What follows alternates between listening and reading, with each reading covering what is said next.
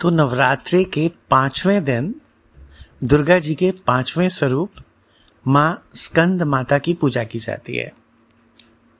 स्कंद शिव और पार्वती के दूसरे और छह मुख वाले पुत्र कार्तिकेय का एक नाम है। और स्कंद की माँ होने के कारण ही इनका नाम स्कंद माता पड़ा। माना जाता है कि माँ दुर्गा का यह रूप अपने भक्तों की सभी मनोकामनाओं की पूर्ति करता है।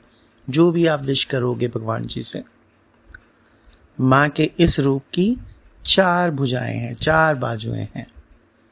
और इन्होंने अपनी दाई तरफ़ की ऊपर वाली भुजा में स्कंद अर्थात कार्तिकेय को पकड़ा हुआ है और इस तरफ़ वाली निचली भुजा के हाथ में कमल का फूल है।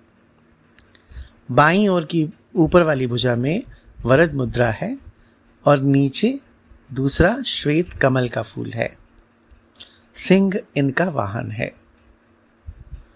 और क्योंकि यह सूर्यमंडल की अधिष्ठात्री देवी हैं, इसलिए इनके चारों ओर सूर्य जैसा अलौकिक तेजोमय मंडल प्रकाश सा दिखाई देता है, रोशनी तेज दिखाई देता है। और हमेशा कमल के आसन पर बैठे के, होने के कारण इन्हें पद्मासना भी कहा जाता है। ऐसा मानते हैं कि इनकी कृपा से ज्ञान की उत्पत्ति होती है हमारे मन में। और ये भी माना जाता है कि गुरु कालिदास जी ने इनकी ही कृपा से कुमार संभव, मेघदूत और रघुवंश जैसी रचनाओं को लिखा था।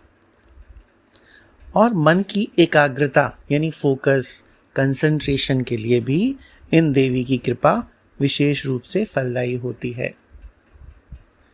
तो आज के लिए इतना ही। कल सुनेंगे माँ के छठे रूप की कहानी।